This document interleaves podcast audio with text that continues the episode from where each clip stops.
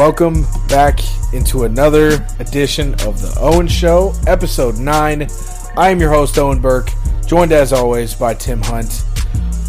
Tim, how are we feeling? Week 9? Week nine was fun uh, in a brand new studio. Owen bought a brand new studio for us. oh, so yes. Luxury. super exciting. Boxes still un- not fully unpacked. Pizza crust on the side tables. We're Same, same couches as before, so Yeah. not much has changed, right? rearing and ready to go. Yep. Ceiling fans installed. It's nice and cool in here. I don't have to sweat during the show anymore. I'm ready to go. I'm ready to rock and roll. So, two fan questions this week to start us off. Our first one comes from my buddy Kellen. He's a very devout listener to the show. Obviously, he has a question for us just about every week. We may have to give him his own section where he gives us a question. Gives us a question every point. week. I think he's on three, if not four weeks in a row now with the question. So, his question this week is: uh, The Titans just beat the Rams without Derrick Henry this last week.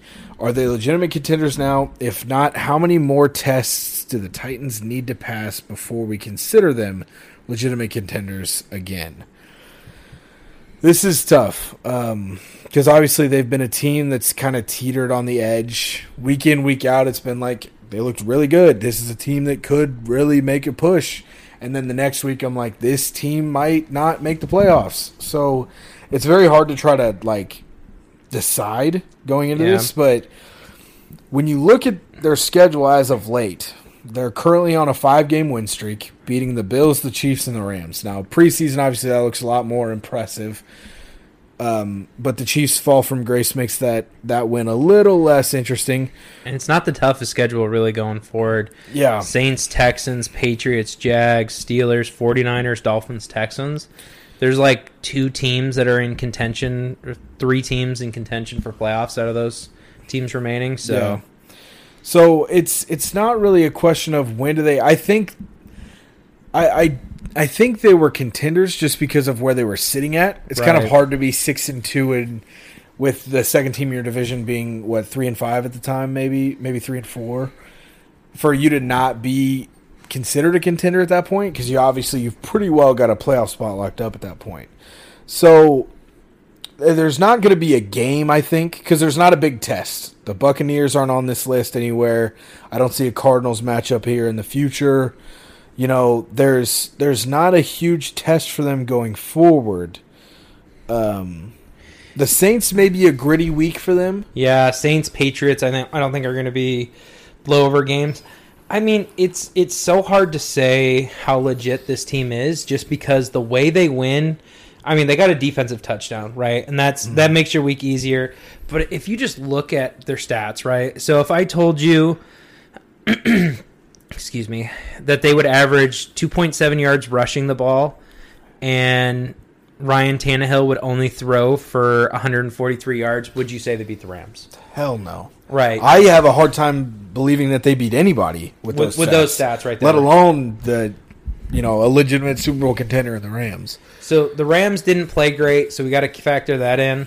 I mean, if you take away their defensive touchdown, which you're going to get every now and again, but you can't bank on every week, this game's 21 to 16. It's a very close game. Very close game. I mean, Matthew Stafford didn't play awesome. It's probably the worst game he's had all year. He's been playing like an MVP candidate, obviously still probably in that hunt, but definitely a, a really bad week for him Yeah. with two picks, no touchdowns. Um, so I don't know if there's like a test. I think consistency at this point. Right. If I'm- if they're if they're able to win out the rest of the year, I'm not or- looking for a, a 50 point win anywhere. I'm not Right. looking for a 30 point win anywhere.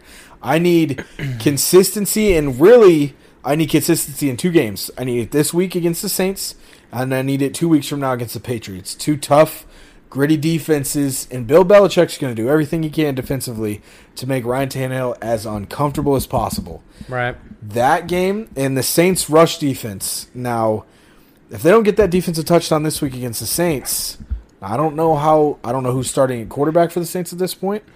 I don't know how well either one of them's going to play, whether it's Taysom Hill or whether it's Trevor Siemian at this point. But that that Saints run defense has been top notch this year. So if they take that away and they turn this offense one dimensional, can Ryan Tannehill beat the Saints by himself? That's the biggest question. We talked about this last week of we wanted to see can Ryan Tannehill carry this team.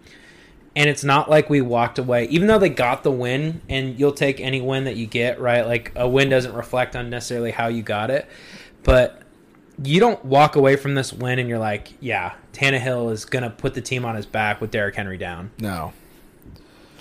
This is it, it feels a lot like how we've been talking about Baker Mayfield for the past couple weeks where like he's a top 12 quarterback with the best rushing attack and a top 5 O line and a good defense and a, so like they're like if Adrian Peterson pops and AJ Brown and Julio are both healthy and the O line can hold up Right. and the defense cannot allow 28 points like then Tannehill can get you the win but that's not always going to happen every single week. The thing I'll say about this team, uh, and this is with the Derrick Henry injury, is they remind me a lot of the Steelers last year, where the record didn't reflect the team, 100%. and that's how it is right now. Now, this team with Derrick Henry, I would say that record's very fair and very legit. Yep. Um, I just think going forward without Derrick Henry, and and who knows, he might be back. You know, later in the season. I think he's still there's still a possibility he gets back for for the playoffs and things like that. But they just feel like a team. Like this team in Wild Card Weekend is not going to win. Not not going to win a game. You- Without Derrick Henry, definitely not. you don't feel that confidence in him. So the the record doesn't reflect how good they are. I mean, that defense has stepped up and started playing really, really well. They they I think the defense is 100% the reason why they were able to knock the Rams off. yeah, Um the the Rams pass blocking and their run blocking has been pretty solid all year. They sit right in the sweet spot probably around the probably the 9 or 10 best offensive line in the league and they looked horrible. Jeffrey Simmons was in Stafford's face within 3 steps. Um another big thing that I wanted to highlight with obviously Mike Vrabel being a defensive guy has done a great job with his coordinators in the last two years. He brought an in-house hire up to be his OC. Arthur, Arthur Smith took over. The offense became dynamic. He got a head coaching job. Last year, they lost their DC in-house hire. Last year, through 16 games, I believe they were like 29th in sacks. Through nine games, I believe they're like sixth in sacks so far this year.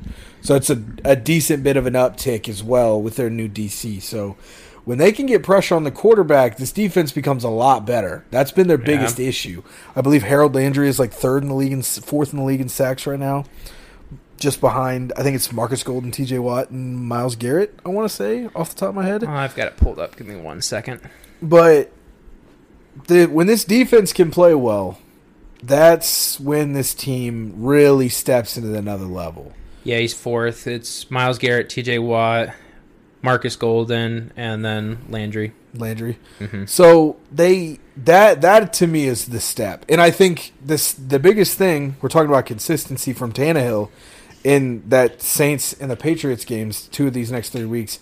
Another thing is the consistency from the defense. You just went out against who's been an MVP candidate quarterback and Cooper Kupp, who's been the best receiver this so far this year. Yeah. And you absolutely took them out of the game. Yeah. They had zero impact, not zero, but definitely nowhere near as much impact as they've had up until this point. Now, Mac Jones has played great, and I don't know who's starting at quarterback for the Saints this week. But if you can make them uncomfortable, it makes the job ten times easier for Tannehill going forward. You can't you can't bank, especially in today's NFL. You can't bank on 20 points winning you a game. So you No. can't be in the 20s. Like if you're consistently a team that scores 30 points, you can plan on winning a lot of games, right? Like dynamic offense has kind of been the trend this year. I don't know if I would put money that this offense breaks 20 a lot even without Derrick Henry. yeah, I just think when you don't have to stack the box, you know what I mean. I think the passing game is going to get a lot harder for Ryan Tannehill. I, it it'll be interesting to see what the the Saints and the Patriots games look like for a couple reasons. The Saints are going to take away the run game for sure because that that run game defense is incredible, and then the Patriots are going to take away AJ Brown.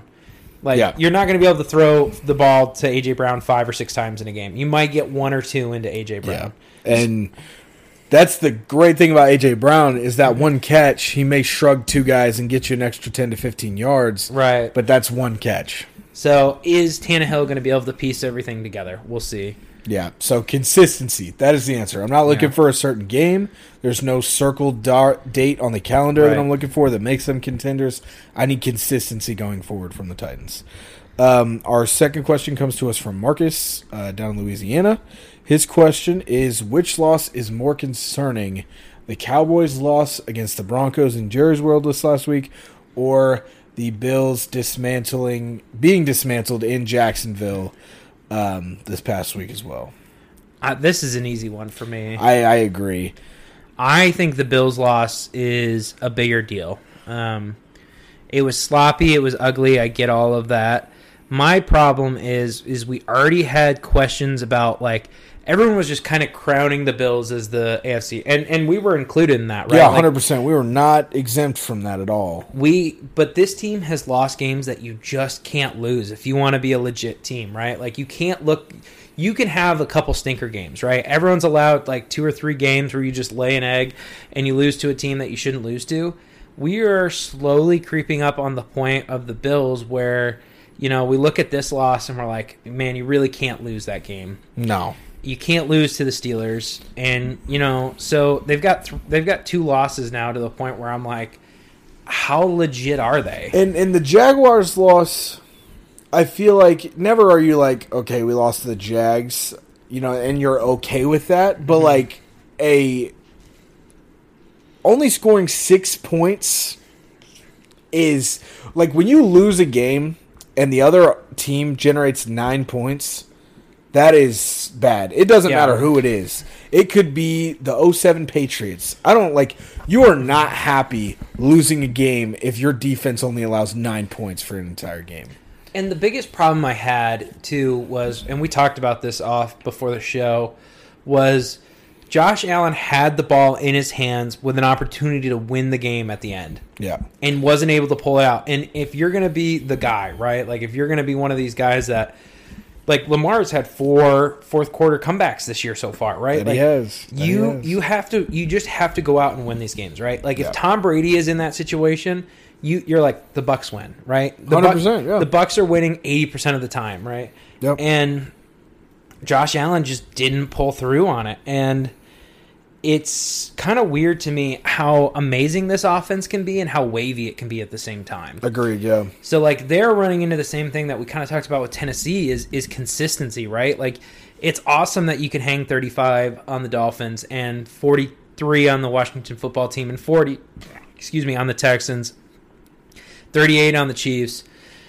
And then and then all of a sudden you score 6 points against the Jaguars. And it's not even like Urban Meyer's like this defensive genius. No, this is the reason. Like, so there's a couple things when I'm comparing these two games. Like, Dallas was down thirty to nothing at one point. Right. That is a huge issue for them going forward. But this is also a Denver team that was considered a playoff team at one point, and a team that even now and even before this week was like, if all goes well, this team could make a wild card spot. Yeah. like this is the Jaguars were eliminated from playoff contention week two. Right, they were done. Like week one, we're like, oh, maybe, and then week two was close the door. It's over. Urban Meyer's going to get fired by the end of the year. Like this is a team that was like week four, where like they're going to have a new head coach at the end of the year. That like that was the foregone conclusion, and now this is the AFC favorites, the crown kings of the AFC, the one seed going not going into this week because of the Titans, obviously, but the team that we thought was going to finish there is now losing to the perennial bottom feeders that have come out of nowhere with a coach that still, even after this win, might not have his job at the end of the year. And and the whole thing of like, well, they were looking past this opponent, right? It's an easy win. They play the Jets next week. It's not like you What have are you looking forward to? right. What do you? Yeah, exactly. There's like you could you could look at the rest of their schedule and they could look over like the next two or three weeks, right? Yeah. Like it's not like this team is. They have a bye week after the Jets. So Right. it's, you have nothing going on. It makes little to no sense. and again, the, like the whole looking forward thing, I've always been like, okay, that's a fair point. But when you have a chance to like, when Josh Allen has a chance to win the game, you have a game-winning drive in your lap. You like, you're not looking past. You're not looking to next week. Like Right. this is I, the game is in my hands. We have looked into the next week for the last three and three fourths quarters. It's time to win the game, and then we can worry about next week. This you is also one of those scenarios. You look at the Bills on paper, right? So if I said you had the number one scoring defense, Josh Allen, you've got Stefon Diggs, Cole Beasley's playing great. Emmanuel Sanders is a great ad. Yeah. You've got all of these weapons, and then you go, oh, you're five and three, you're one game ahead of in your division. You go, what? Why? Like, what is what's going is wrong happening? here? Right? It it's something isn't adding up. Right? Like, it's slightly concerning to me. Yeah, and when you look at where they're at currently, if we're looking preseason, the Chiefs are playing the way that they should have been, and they're not struggling.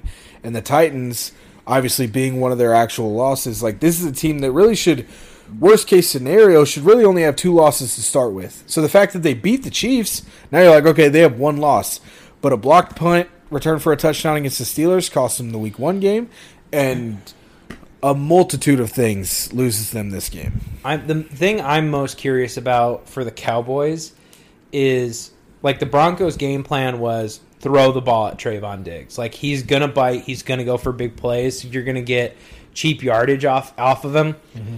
The question now becomes: Is he's is are is the coaching staff able to take him, coach him up, be like, hey, we can't. I know you're falling in love with the interceptions, but like we can't have this happen anymore. Yeah, you have to you have to learn to like go from a pick every game to like a pick every two games and cut your yardage in half. Right, because like you love the picks for the Cowboys because that offense is so dynamic, but the Broncos just attacked him. Just and and on top of that, their defense stifled everything that Dak and that offense tried to throw at him. That's a really good defense, so it it's not shocking to me that it went like that. It, it was shocking the timing of it all because mm-hmm. this is a good defense. This is this is going to be a big reason if this team made a playoff push.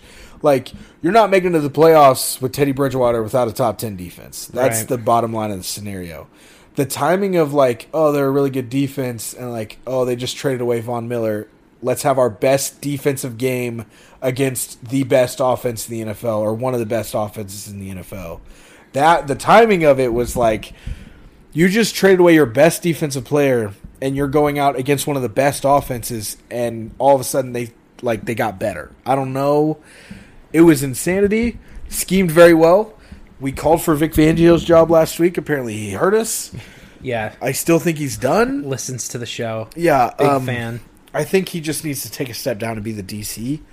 That's fine. Oh, he'll get a DC job almost immediately. immediately. he feels to me like Todd Bowles, where he's an amazing coordinator, but maybe just not a head coach. And he there's I- another there's another defensive guy. I think he landed out in uh I think he actually used to be the Broncos coach. He landed out in LA. Oh, you're talking about uh he used to coach Wade Phillips. Is that who yeah, you're talking Wade about? Phillips, exactly who I'm talking about. Yes. There's another guy that reminds me like old school defensive guy, probably a top 5 defensive coordinator, Yeah. a bottom 5 head coach. Right. And Todd Bowles will get another shot. I don't want to crap on Todd Bowles, but he just is like as a defensive coordinator, you're like, wow, that guy's special. And then as a head coach, I mean, he was the head coach of the Jets, which is always, you know, a big turnoff. But Yeah, a big down, you know, downgrade kind of a start 5 steps behind start type deal. Yep. So, indoor games from week 9. Packers versus Chiefs, first one. That was Um, Thursday night football, correct? Was that Thursday? uh, no, that was uh, it wasn't Sunday night football either. It was, Was it? just it was a midday Sunday game. Yeah, it was three twenty five. It was yeah, the three twenty five, four o'clock games, depending on where yeah. you are. Um, but yes, it was a mid mid game. I do believe No Aaron Rodgers, obviously for the Packers. Um, should not have been a twenty to thirteen game. I think we can all agree on that. it was seven to thirteen. Seven to thirteen. Was it that? Oh my! It was God. that close. I tried to or give the offenses some credit, and I gave them too much. Um, I don't even know where to start. I mean, I have a couple of thoughts here. One, if you're a Chiefs fan, you're still disappointed that you weren't able to put a better showing against a team that didn't have Aaron Rodgers, right? Like, clearly, if the Packers have Aaron Rodgers here, uh, it's a loss, right? Like Aaron Rodgers, you're not gonna. He's There's- gonna he's gonna put more than seven points. There's been probably one game in the last three years where Aaron Rodgers has led an offense that scored less than two touchdowns. Right. And it was week one against the Saints this year. That was it. Um, I will say Green Bay had had a fumble, which is never, you know what I mean. They actually had three fumbles. They were able to somehow recover Yeah. two of those back up. Um, but I just don't think. I mean, the defense didn't play that great. The Packers really just weren't able to convert on this game. If I'm a Packers fan, I'm going to talk about Jordan Love a little bit later on, so I'm not going to spend a ton of time on him now. If I'm a Packers fan, I'm really not too disappointed in this loss, to be honest with you. Um, but yeah, man, this is this might be. Hopefully, this is a confidence builder for the Chiefs because you beat one of the best teams in the NFC, even though it was without Aaron Rodgers. Even but- with the asterisk next to it, yeah. yeah, Two game win streak, which is actually this is the first time they've won two games in a row all year, surprisingly.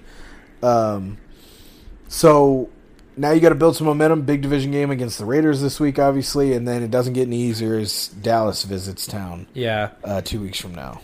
So just I don't know. The Chiefs are in a bad way at this point. Yeah. Um, they're not out of the playoffs. I still don't think, but no, the division is the division is wide open. Is why that's always going to be an argument at this stage in the game. Right. But as of right now, like something has to give in Kansas City. Something needs to change, and I really do think that that thing is Patrick Mahomes at this point. Like the way that he is playing football is not winning football.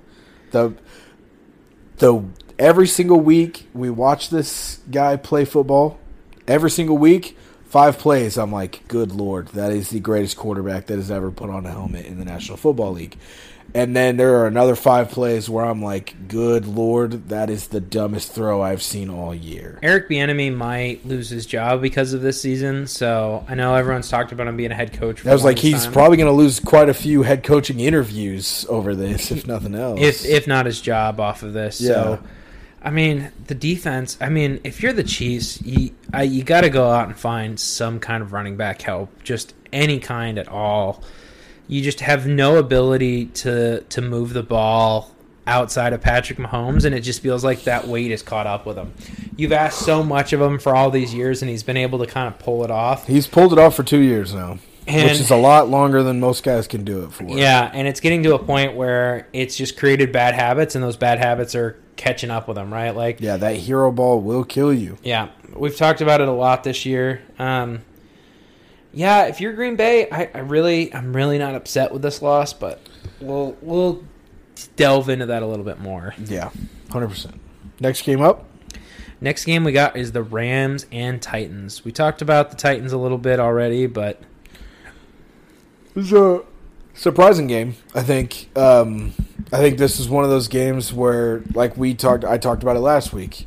Obviously, Von Miller didn't suit up for the Rams, but you lose Derrick Henry, and you're like, oh well, that sucks. And you're like, you play the Rams next week, and you're like, that really sucks. And then here come the Titans. Yeah. I, I, uh, the one thing I'll say is like we, we've, I've said this a couple times already. Is you get a couple weird losses. This feels like one of those losses for the Rams.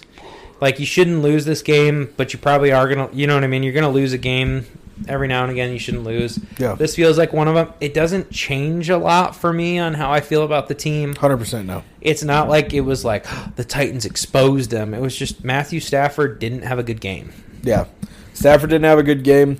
The running game wasn't, you know, crazy in any aspect as well. And obviously letting up a defensive touchdown, one of those picks going back to the house hurts as well in the long Right. run. Um, but this is a team that is seven and two. Their only other loss being to the Arizona Cardinals, who were who were seven and zero to start the year, now eight and one Right. uh, after taking down the Niners with Colt McCoy somehow. Um, Hey, so you look at the We'll talk about Colt McCoy later. when you look at the combined record of the two people they've lost to, currently they what is it? It'd be like fifteen and three 15 and 3. Yep. Of a combined record of the two teams they lost to. You're not mad at that at all. Yeah, I mean it doesn't take them out of anything. Um, you really you hate losing on Sunday night football, so you will hear a lot of people talking about it and hyping it up because it was a standalone game, so it's going to get a lot of attention and That's things like the that. whole. There's no three channels to decide between here. Right, yeah, you lose you lose Thursday night football, Sunday night football, Monday night football on a standalone game. It's gonna be a bigger deal. I don't think it's the end of the world. I mean, Matthew Stafford isn't Kirk Cousins. We haven't seen it yet, so I, I'm not counting him out by any means. Oh, So they've got Monday Night Football against the 49ers coming up this week. So it'll be an interesting couple weeks because they have the Niners and then uh, they have the Packers the next week as well. glad you think the Niners are interesting because I'm over the Niners. I'm I'm quite over the Niners after the Colt McCoy game too, but uh, it's one of those things where you never know. It's Monday Night Football. It's the Manning Cast. We'll see. Was Who Stafford knows? on the minicast last week? That's the big question. You're we break right. the streak? yeah, exactly. That'll be the that'll be the deciding factor. Yeah. Um, Browns versus Bengals is the next one we're going to talk about. Um, Baker Mayfield apparently listens to the herd too much, and you know just had Colin Cowherd playing throughout the warm ups and just kind of let it rip there. Uh, I posted the best Pro Football Focus grade of any week. quarterback this week, and I think it's it was obviously is a response move by Baker. You're like, all right, well, there's a lot of talk going around. The big thing, obviously, like the not the big thing, but the overarching headline is exactly what Steve Smith said. Odell came here to play with you. You're not as good as you think you are. You're kind of mid, and you're the reason that he's leaving, and he's going to go somewhere else and be more successful. He's like, all right, well, you know, I'm going to take this Bengals team who was, you know, on a hot streak as of two, three weeks ago, and a team that is still looking to try to push upwards in this division, and I'm going to absolutely destroy these guys. So let's talk about the Bengals for a quick 2nd Mm-hmm.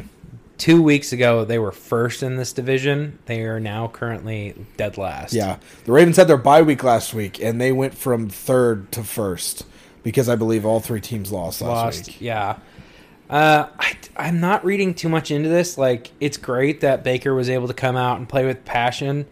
Um, I mean, I kind of fall on the side of he only threw 21 times. He had Nick Chubb back, and this offense with Nick Chubb versus without is it's two different offenses. It's two different offenses, but at the same time, Kareem Hunt and D'Ernest Johnson have been so good. right. So it's it's just one of those things where like you're like, wow, Baker Mayfield looked really good. Be like, yeah, when he has three starting running backs on his roster, it's pretty Right. easy to look good. So, I mean, I don't know how much I buy into it. I mean, it's great that coming off of the storyline and everything like that. I'm I- looking forward to this week. This next week, I think, will be a better answer for that. Young Um, quarterback in Foxborough Yeah. against Bill Belichick, the devourer of young quarterbacks. Yes. Um, this is where I need to see the pop. right. If he can go into Foxborough and put up 28 on Bill Belichick and that defense, I will then be impressed. And it can't be three rushing touchdowns by Nick Chubb either. That's not going to impress me at all. I need to see Baker Mayfield win the game. when you're talking about Cincy, I mean, you're just really disappointed in Joe Burrow here. I mean, didn't have a great day throwing the ball. Obviously, two interceptions. It's going to cost you every time. Um, One, one was a hundred yard pick six by Denzel Ward. Obviously, that defensive touchdown always kills. yeah. Not, not definitely not a deciding factor in a forty-one to sixteen game, but definitely a punch in the gut nonetheless. Right. Um, You got the fumble in there too, which is you know, for some reason they'll never. This team likes to fumble a lot, which is so weird. Yeah, it's the salt in the wound. Um, what that is. I don't know. There's the, you just you just don't know. This team, I know they were hot, and you know a lot of people were were really on them. You know what I mean? Two two weeks ago, three weeks ago. To me, they're like still a year away. So if I you- need more from their secondary receivers. Yeah. Like last year and the year before, even Tee Higgins and Tyler Boyd did so well with the kind of the quarterbacks that got thrown in, and like like these guys are solid twos, but they need the one. Ja'Marr Chase's came in and been the one. The Browns took him away. Right, It didn't matter. Denzel Ward was not even on an island. Greg Newsome played insanely good coverage on Ja'Marr Chase as well on a couple routes. So they take Ja'Marr Chase out. Now I need those twos. Like, okay, you guys played great, but we needed a one wide receiver. We got the one wide receiver. He played great. But now we get to the game where the one guy takes gets taken away. I need you guys to be the amazing twos that you are. I don't think they played bad. They just feel like they're a red zone threat away. Like that's the problem with Tyler Boyd and T Darren Higgins. Waller. Yeah, you need you need a big tight end that's going to catch like Austin Hooper. I feel like would be like a perfect fit. Yeah. Rob Gronkowski, like one of these just tight end guys that you just you you only time you're going to use them is in the red zone, right? Like because they're really not having awful seasons. They're just not having great seasons. Tyler Boyd, 38 catches, 409 yards, only two touchdowns. Um, Tee Higgins has got 35 catches for 433 yards and two touchdowns. So, I mean, the only one on pace to have a thousand yards receiving is Ja'Marr Chase with 44 catches. But He's already at 800 yards. yeah, he's already at 835 yards and seven touchdowns, so he's going to get there obviously. But so you're, I mean, they're on pace to have a 80 catch guy and then 270 catch guys, which you really can't complain about. The problem is, is the touchdown production out of the offense. That's Yeah. that's really where it falls short. Yeah, and the Bengals just got to get more pressure on the quarterback, and they have to play a lot better defense. Obviously, you can't. Never are you going to win a game allowing forty points. Maybe Right. not never, but it's definitely a lot harder to do at Do that point. for sure. All right, what is next? Um, Headlines, headlines, and midseason awards. okay. So I think obviously the biggest headline: OBJ cut last week, hit waivers as of Tuesday. Um, As of Monday at 4 p.m., he cleared waivers today, he cleared waivers today. so nobody, nobody, nobody picked up his. Were you surprised he cleared waivers? I, I think after the fit that he threw in Cleveland, his because last week when we talked, we didn't know what his salary to pick up would be. Uh, it was seven million dollars to pick up Seven point two five or something like something that. like that. Yeah, it was like seven and change to pick up his contract. I'm kind of surprised nobody picked that up. I mean, not kind of. There were a couple teams that I was like, you might as well pick it up. Like you have nothing yeah, to lose. seven million dollars. You're adding what could be your second or third best receiver. What I think happened is the teams that could have picked it up talked uh, to probably OBJ's agent, and he was like, "Don't do it. He'll raise a fit, or he's not going to re-sign with you guys, or you know what I mean." Or he's going to cause more headache than he is. yeah, good. he's like, just just let him hit free agency and let yeah. him. Pick Can you a spot." imagine if Detroit picked him up? Right, That's like, like Detroit. Jacksonville could have picked him up. There was a lot of teams that were like not even close. Like he wants to go play for a contender, so Obviously, I think I think I I thought maybe somebody might take a shot at him. I mean, but I mean Seattle would have been interesting. That was the biggest one we heard, obviously, because they were a team that getting Russ back could possibly make a push here coming up soon. Another team that didn't need receivers, but I think I don't remember who said it, but they were like, like the defense is the issue, but you're obviously not going to full fix a defense halfway through the year, so Year. why not? The problem that I have with the Seahawks and the Chiefs, like I know those are getting brought up a lot. But if I'm OBJ and I was on the Browns and I'm pissed because I'm not getting the ball enough, those are the last two places that I'm going to go. Hundred percent. And honestly, Chiefs are thirty-one, Seahawks are thirty-two. Because the issue with Seattle, and that's the thing, is everyone's like, "Oh, it's such a great fit." He has, you know, he comes in, he'd probably be the wide receiver three, but like, he could be the wide receiver one. He could pop. There's some young Yeah. guys he could teach. I'm like, this is. Here's the thing. He probably's got eight or nine games left in his Seattle jersey if he were to be picked up on their waiver wire. There's probably one game where he has nine catches, 150 some yards, and two touchdowns, and he looks like an animal. And we're like, Baker was the problem. Right. But for every game that there's like that, there is the one, if not two, possibly three games of one catch for nine yards, Right. two catches for 22. Because, first of all, there are two extremely talented receivers in that set to start, and Russell Wilson spreads the ball better than any quarterback out there. Right. So he would have a lot of games where he probably had like four catches or whatever. You're you're not getting touches in that offense. Right. And why would you go somewhere where you're going to be wide receiver three when you can? And he says he wants to sign for a team that's going to contend and everything like. Seattle is the opposite of that. Yeah, right that was a team that, if all went well, they could make a push. Like it was, it was not if all went well, they clinched the division. Not if all went well, they get a playoff. It was if all went well, they might have a chance at the seventh seed. And if I'm looking at the Chiefs again, it's the same problem, right? Like Tyreek Hill is going to be option one, Travis Kelce is going to be option two. You're going to be option three. Yeah, and how slow they've gotten Josh Gordon involved in that offense, I'd be wary. You know what I mean? hundred percent. Yeah, Um, especially when the options like the Saints are out there. Mm-hmm. He would come in. He'd be wide receiver one.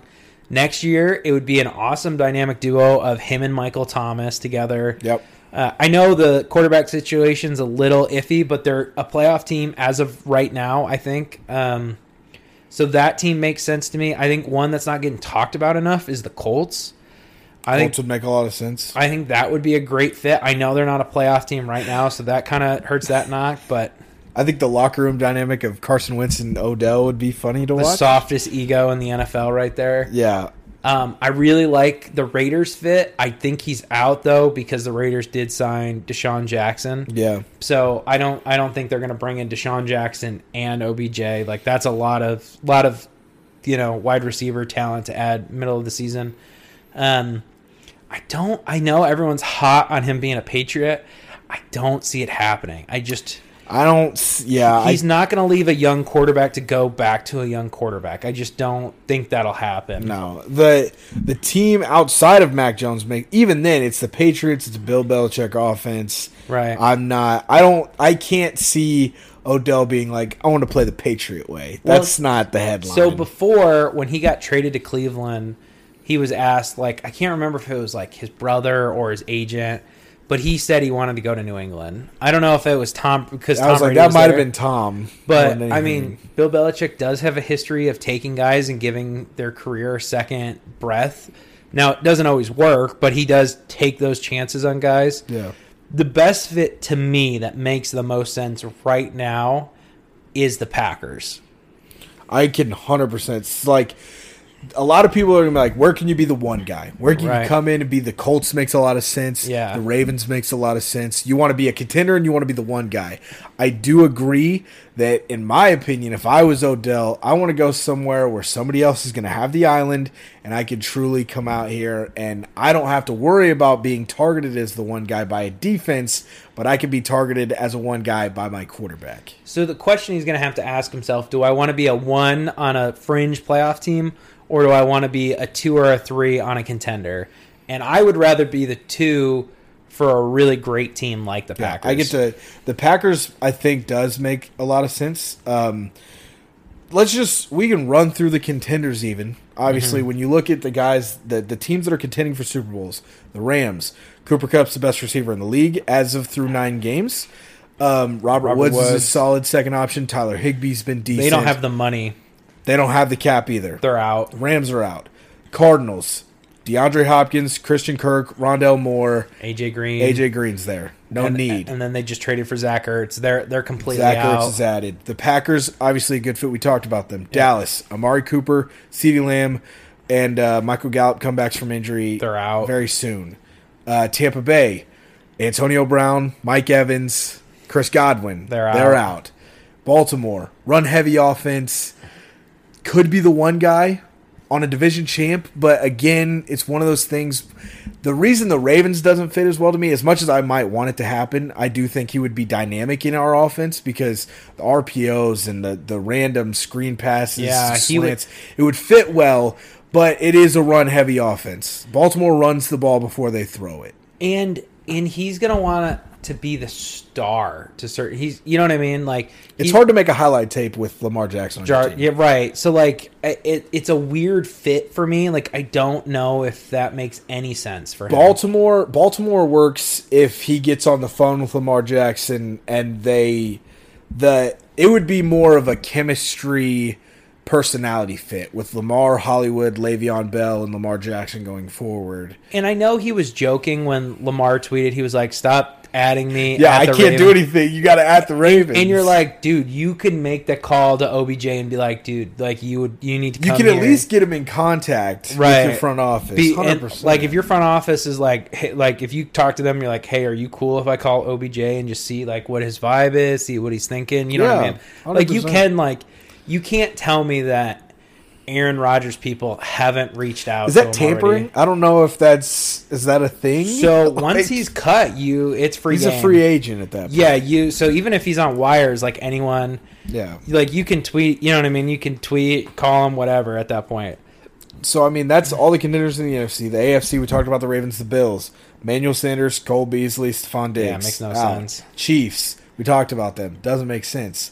So at that point, the Packers makes a lot of sense. You're coming in, you're the two wide receiver, Yep. great quarterback, good defense, a guy to take all the defensive attention away, and Davante Adams on a the other side. great head coach that's going to scheme you in ways that you know you're going to like it. a reliable running game to where you know it doesn't have to be a one dimensional offense where you feel like you know you are it's a star-studded offense that could fit one more star in there. Yeah, that doesn't have three receivers tacked into it like every other contender does. Yeah. point.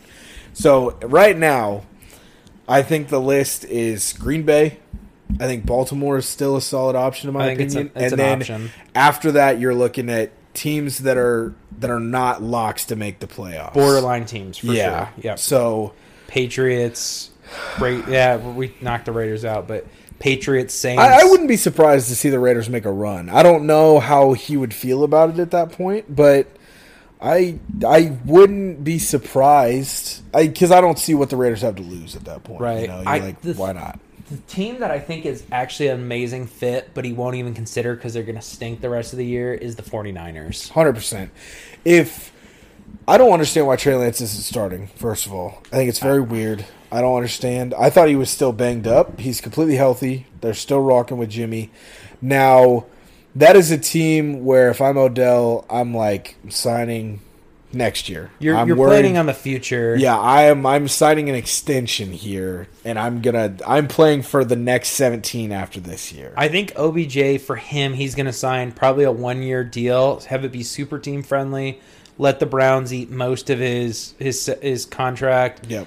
And ball out this year, and then sign a big extension this offseason is what you're probably trying to go for. Well, Yeah, which I, I can't see a world where he gets any type of big extension this offseason. Just because nine games is not, and even say you make it to the Super Bowl, whatever team it is goes an extra four games to the playoffs, even 13 games, I'm like, I'm not going to give you a massive extension off 13 games. I There's a possibility that one team might, but it's probably not going to be the team that's going to win the Super Bowl the next year. I bet you there's there's a couple teams that would do it. And it would be the Lions and the Bears No, and the Tigers. I- oh my! You can't tell me if he joins in nine games and he catches, let's say, seven touchdown and hits 800 yards that there isn't a team that's not going to pay him wide receiver one or two money. Would the Bengals be an interesting fit? I feel like it's a team we didn't. Obviously, a French team being at five and four. Yeah. still a chance to the division. As much as they may be in last place and It's, at five it's and that young quarterback syndrome. I don't know, like I don't know if he wants to go back. It's so crazy to me that he went to Eli Manning and then Baker Mayfield, and both times he was like, It didn't pan out. It's the quarterback's fault. and see, that's why I've never bought hundred percent stock. Obviously, you have to buy some of it. Um, I've never bought the hundred percent stock of it's Baker's fault because I'm like that is a complete to be fair, though, script flip. his last year in New York, Eli was kind of on his way out. Oh, 100%. So- yeah. Eli, like, if Eli didn't win two Super Bowls, he would have been cut from the team yeah. going into that year. He was a legacy player for sure. 110%. Yeah. So I don't know. It's 100%. I'm very, very interested to talk about that next week. Yeah, Because- it'll be interesting to see where he signs. We're yeah, we're assuming he's going to be signed by next week. So, um, second headline, real quick, before we get to our midseason awards, just a second. Obviously, being a Ravens fan, I'm not a huge fan of Mike Tomlin. Never have been, never will be. I hate him just a little bit more this week. I was doing my research for the script. Obviously, Steelers just played the Bears on Monday Night Football. Couple, you know, close calls down the stretch. The Cassius Marsh taunting penalty. Did the ref hip check him? Obviously, that's all the rage today. Uh, Mike Tomlin came out today and backed the taunting rule. He said we have to clean up our game. This is, you know, we're role models to people, to kids everywhere, and the taunting rule is a good thing for our league going forward. And I can't fucking stand that. It's it makes now like if Cassius Marsh sacked Big Ben and then started like shooting a gun towards the Steelers sideline Or something, right. doing the moon celebration then ran I'm like okay let's Yeah. there are limits here and to to preface the whole Cassius Marsh situation what I felt about it was it taunting it, it's it's so it's such a weird situation because it wasn't really taunting, but you have to you have to know as an NFL player, you know that this rule is in place, and it is a complete judgment call by the ref. There is no Yeah. like this celebration is legal and this one's illegal. It is a complete judgment call. That is whatever the referee is feeling at the, at the certain time. They have to they have to come together in the offseason and either can the rule or define it better because we can't have you know, 12 guys on the defense run to the other end zone to take the snapshot photos, and that's not taunting. And we can't have Lamar Jackson do front flips into the end zone, and that's not taunting. Like, it it just, like, it, never should a penalty be like if the ref feels like a player's being th- that Right. that is there's no feeling in a penalty. It is you broke the rules. The flag comes out of my pocket. So Cassius Marsh, who used to play for the Steelers, he's on their practice squad before being the Bears. Twelve hours before game time, says, "Hey, by the way, you're on the active roster for tonight. Get your shit in a bag and get to the stadium on time." Mm-hmm. To go out and make a huge fourth quarter sack on Ben Roethlisberger against the guy that used to chase around at practice all the time, and like the six steps towards the sideline was excessive. Was it taunting? I would have to say yes because mm-hmm. You're not. There's no. You're not gaining anything else from walking six steps towards their sideline. But that is, it's one of those things where like we're willing to let guys push and shove on hail marys. We're going to keep the flag in the pocket on on defensive and offensive pass interference late in the game. We're going to let the game play out. right. But for that penalty flag to come out now, like second quarter, you know, in a tie ball game or even down fourteen nothing, it doesn't matter. That flag, I'm like, yeah, you're a dumbass. Come on, like I hate the rule, but if it's going to be a rule, that's taunting. Fair enough. Right. That is one of those flags where I'm like, it didn't affect the game at all. He wasn't jabbing with the punter. He wasn't jabbing at the sideline. Was the stare down excessive? Yes, but this is the last two minutes of a of a one possession game. That flag has to stay in your pocket. I, I I don't know. I let's let's focus on one thing here. So I'm going to focus on your Mike Tomlin hate.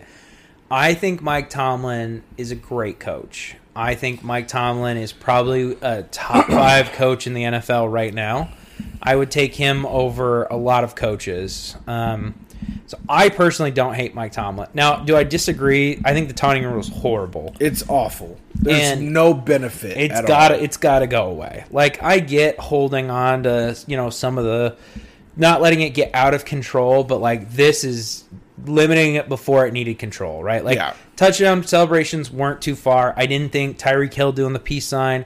I didn't think that was too far. I, I really I liked it. I it's an It is truly the no fun league. yeah. Well, It's- they they let the celebration still happen, so I don't know if I'd go too far.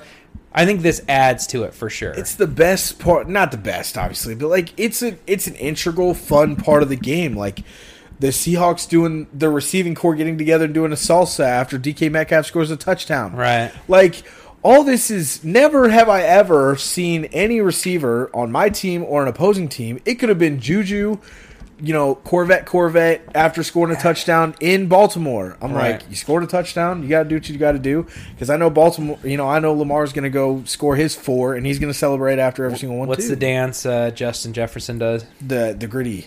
Yeah. Yeah. I just call it a Fortnite dance, but I mean they're, that's they're all Fortnite Yeah, dances like- to me. But Fair enough.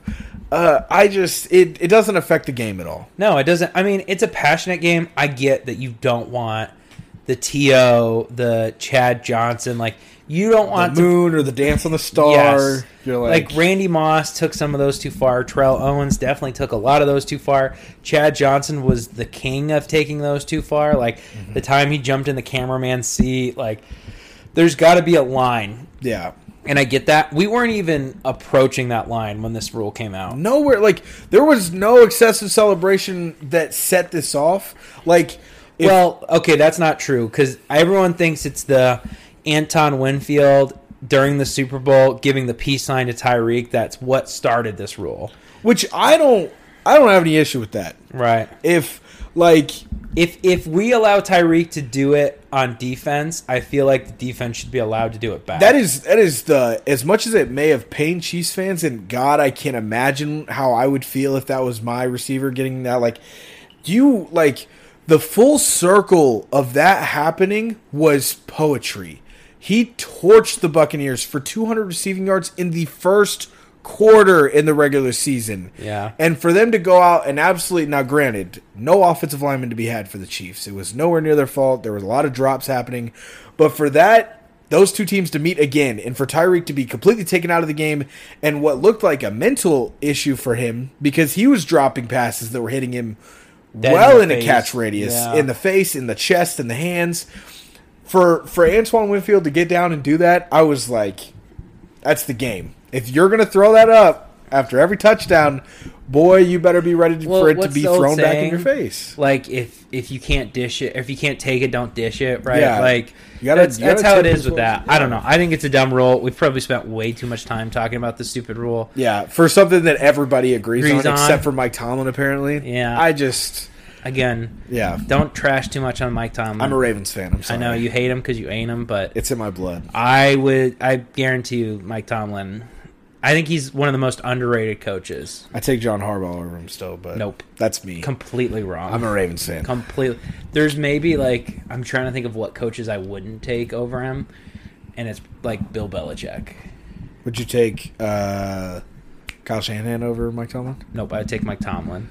Matt Lafleur, Mike Tomlin. Mike McCarthy. No, I'm kidding.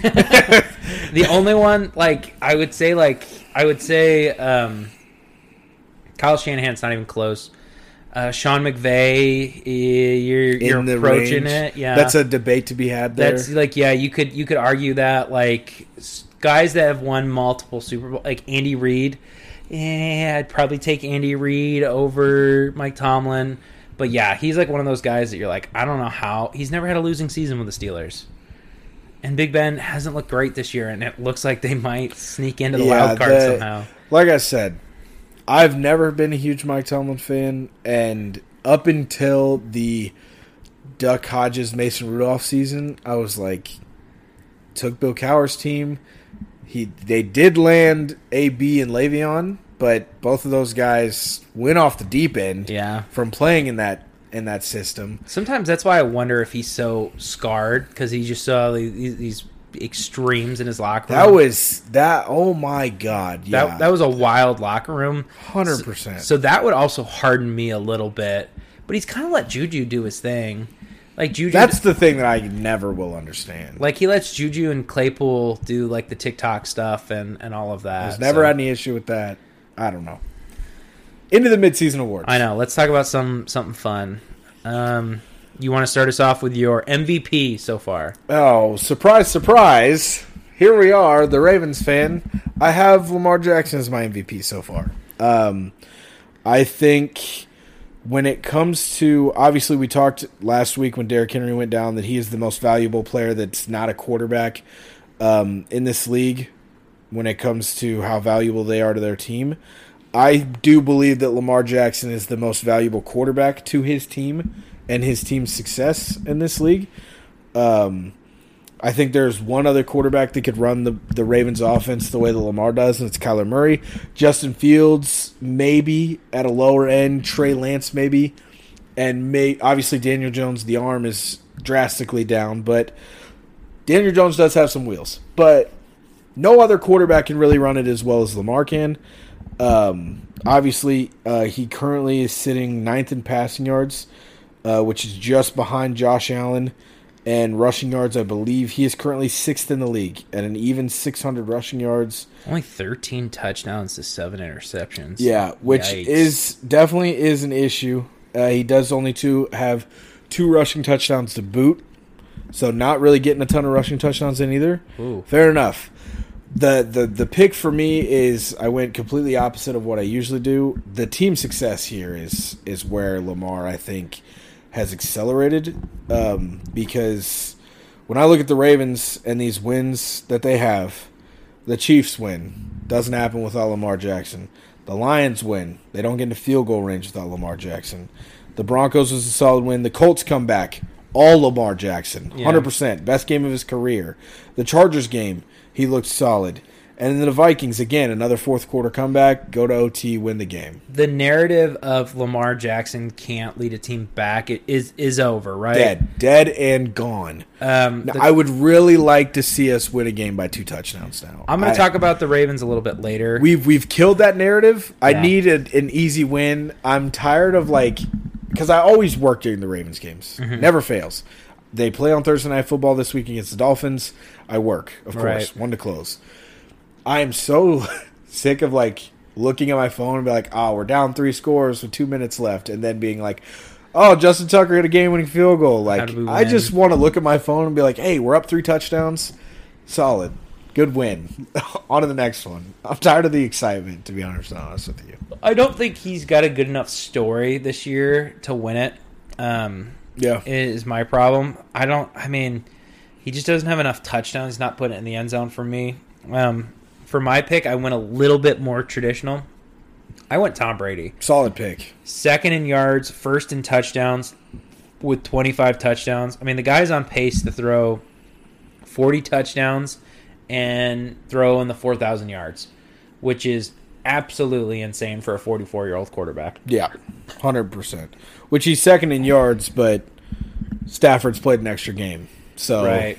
Yeah, I don't. So I don't know how well that holds, but I believe he's got the most. He's thrown the most yards per game right now. if the season were to end today, I think Tom Brady wins MVP. I could definitely see that. Yeah, And I and they're on pace to finish as the one seed somehow in in the NFC. So mm-hmm. I I just every time you want to count this guy out and you're like, "Oh, it's done, it's over, you know, it doesn't matter anymore." And you're like, "My god, how does he how does he pull us out?" Like he's how a does he guy do that this? he's a guy that doesn't didn't get talked about in the MVP race for the first six to eight weeks of the season. Honestly, Yeah. it was all Kyler. It was all Matthew Stafford. Lamar's name really didn't get brought up until this week either. Um, the the craziest thing is the media wise, like the attention with Brady was eight weeks. They're like, who cares? He's second in the league. I don't care. Kyler's MVP. Stafford's MVP. He's an old story. It's hard to talk about the same things and then over and Tampa over. Bay. Tampa Bay has a bye week. They're not on the field. They're like Brady's the MVP, hundred percent. This is the guy. I think that's the biggest thing. Is like all of our guys that were like this is the MVP frontrunner have all fallen off at some point this year. I, I would say like the people that are talked about a lot. I still think Kyler Murray's got a shot. I think he's got he's got the hardest road of, of everyone that we're talking about being a front runner. Um, he's got to do some big swing. I think Matthew Stafford still has a good shot. Hundred percent, yeah, Craziest part is I still think your boy Derek Carr has a shot too. hundred percent. Uh, when I talked about like Tom Brady's throwing the most yards per game right now in the league, which is a better stat once you start looking at the bye weeks and everything. Derek Carr's two. Right. He's he has thrown 13 touchdowns and seven interceptions, just like Lamar has. So I think the biggest thing, honestly, is the team success. If the Raiders make the playoffs, and especially if the Raiders win that division, with all the roster turnover and the head coach turnover that they've had this year, Derek Carr has to be in the conversation. I think it's disrespectful for him not to be a finalist at that point Right. because to be the the captain of that ship with the turmoil that they've been and the icebergs they've ran through he has got to be in the conversation. He may not win it, but like the name has to be there, hundred percent. Uh, DPOY, I have Myles Garrett. I did like your pick quite a bit. Um, I think this one is close. I mean, 100%. if you look at pure numbers, it's easy to say why you would think it would be um, Myles Garrett. Right, he has more sacks. T.J. Watt did miss a game from injury, so he does have one last game in there. Mm-hmm. I believe he missed two actually. two games, and so I mean, he's still only a half a sack behind. Um, it took all my might not to put Matthew Judon, um, but I can understand that. Yeah, Um, I think he's got a chance to swing it. But yeah, I think TJ Watt's a good fit. I think Myles Garrett. I think they're both legit contenders. Yeah, Myles Garrett also leading the league in tackles for loss currently. I was doing my research on this because I was curious. Obviously, I was trying to look at obviously the sack record, 22 and a half, which Myles Garrett is perfectly on pace. He's on that. pace for he's on pace for 22 and two thirds of a sack. So Nice. just to break it. So I was like, what's the record for tackles for loss? Which second is um, J.J. Watt in 2014 2015. He had 29 apiece. You know who took uh, the first place and how many tackles for loss? Who? So J.J. Watt is second and third at 29. J.J. Watt is also first. He had 39 tackles for loss in 2012. God, guy's a monster. Abs like I was just like so I see JJ Watt three times at the top of the list. I'm like, okay, yeah, he was, you know, the best defensive player in football for a while. Yeah. I was like 29 and I'm like Aaron Donald's on this list down here, Michael Strahan's on this list. Like all these guys are like 27, 28 and like JJ Watt 39. I was like, good effing lord. That's Isn't it crazy how good? Like at one point, the Houston Texans had a top five wide receiver, the best pass rusher, and Deshaun Watson, and stunk. Yeah. Didn't like ever make it to a One Super one Bowl. twelve one you know, one twelve games and then go up twenty four nothing on the Chiefs and get bounced. Yeah, as you look at the cornerback group, like the other group that you would consider for defensive player of the year, Trevon Diggs is slowing down a little bit. He's still only at seven picks so far. Still leads the league, but still only seven. Uh, Kevin Byard has made a big push behind him. J.C. Jackson as well. They're both at five now. Um, I don't think he's going to be ahead enough to stand out big enough to be defensive player of the year. Um, I think it will ultimately go to a pass rusher who has some kind of breakout year, in my personal opinion. But Yeah. Uh, offensive player of the year, both have the same guy, Cooper Kupp. Gotta be it. he's Um, got to be. If he's not, like, I would say Derrick Henry had a shot before Derrick Henry got hurt. I was like through through nine weeks, I almost put him down, but It Well- would have been freaking neck and neck. It would have been kind of fun to see who ended up getting this yeah, because prior to Derrick Henry being out last week, he was at 937 yards. Cooper Kupp right now is at 1,019 receiving yards. yeah. Derrick Henry still leads the league in rushing yards currently, um, Yeah, which despite crazy. still being out for a week. So Cooper Kupp had to be there. There was just no way around it. Like I said, I was trying not to duplicate all your picks. Obviously, you had a lot of good picks, but um, coach of the year, I have Sean Payton. I like your pick quite a bit, but like I said, I didn't want to have the same pick for every for everything. I, I, So when I look at the same, and now obviously there's no coach of the year for the Raiders. I can't give it to their their interim head coach Right, because he right. didn't coach the first five games. But them being two and one since firing Gruden, I think is a huge up to him. Um, so I'd have to put his name in the ring. But Sean Payton coming into the year, you have Jameis Winston um, sitting at five, you know, sitting at four and two. You lose Jameis Winston to a torn ACL. Trevor Siemian comes in. You still beat Tom Brady and the Buccaneers. So you're sitting at five and three with two different quarterbacks who neither of them should really probably be starters in this league at this point. Jameis was that borderline, and Siemian was a definite no go as a starter. And somehow sitting at five and three, I think he's done a decent job in New Orleans so far. I like your pick. I have some some problems with it though. If if you don't go with Cliff Kingsbury, who, which is who I went with, That's who I put down, and then I realized that we were going to have literally The same. three of the same five. Yeah. I would put two coaches ahead of Sean Payton on this list right now. Who are the two that you? Because I looked at every team and I was like, that team's not exceeding expectations. Who are your two? The Tennessee Titans, so I'd put Mike Vrabel at number two. I could see that. So if That's they finish in the top two seeds, it wouldn't shock me if Mike Vrabel somehow wins it. I would say now with Derrick Henry down, I think that for the end of the year, I'm looking through through nine games, through eight games, whatever they had played. I'm looking at Mike Vrabel preseason. This is mm-hmm. a team that should have been in this spot. That's why I kind of didn't like Maybe. my I know a lot of people had him a fringe Super Bowl team. I still think they've overperformed for what they Yeah. were. My coach of the year has always been expectation versus reality, and that was a team that, even if they were overhyped, was supposed to be good. So Yeah. now, end of the year, they finish as the top two seed in the AFC. Hundred percent, he's in the he's in the running. Now, this team, this coach, I think is a horrible coach, but I still think he should have been ahead of Sean Payton, and that is none other than Mike McCarthy. Yeah, I could have seen it too. If if you had told me that the Dallas Cowboys would be one of the Super Bowl contenders at the beginning of the year, I would have said no way. Yeah, So you can't tell me like using well, like I would have been like, I would have been like, okay, but they always are, and it never works out. right. That's what I would have told you. But in this case, if you're doing expectations versus what's happened, you got to put Mike McCarthy up higher on that list. I yeah, think. I could agree with you, but I think Cliff Kingsbury is the slam dunk pick. Yeah, that point. that's the easy one. I I do want to acknowledge that I did pre-fill out uh, some of this picks when we were when I wrote the script just to like to space it out and everything. I think for his MVP, I had Mike White. Mike White was my MVP. Um, my defensive player of the year was Daniel Sorensen, Then which the- 100% the Chiefs' uh, strong safety that by keeps- far the best Chiefs defensive player this year. Um, offensive player of the year was I don't even remember. I don't now. remember who it was, but it was funny. It was good. I I laughed because I opened it and I saw yours and I was like, "That's a solid list." And I looked Oh, at mine I, and I was I like, "I think. Oh no, who the hell was it? I don't know. It doesn't matter.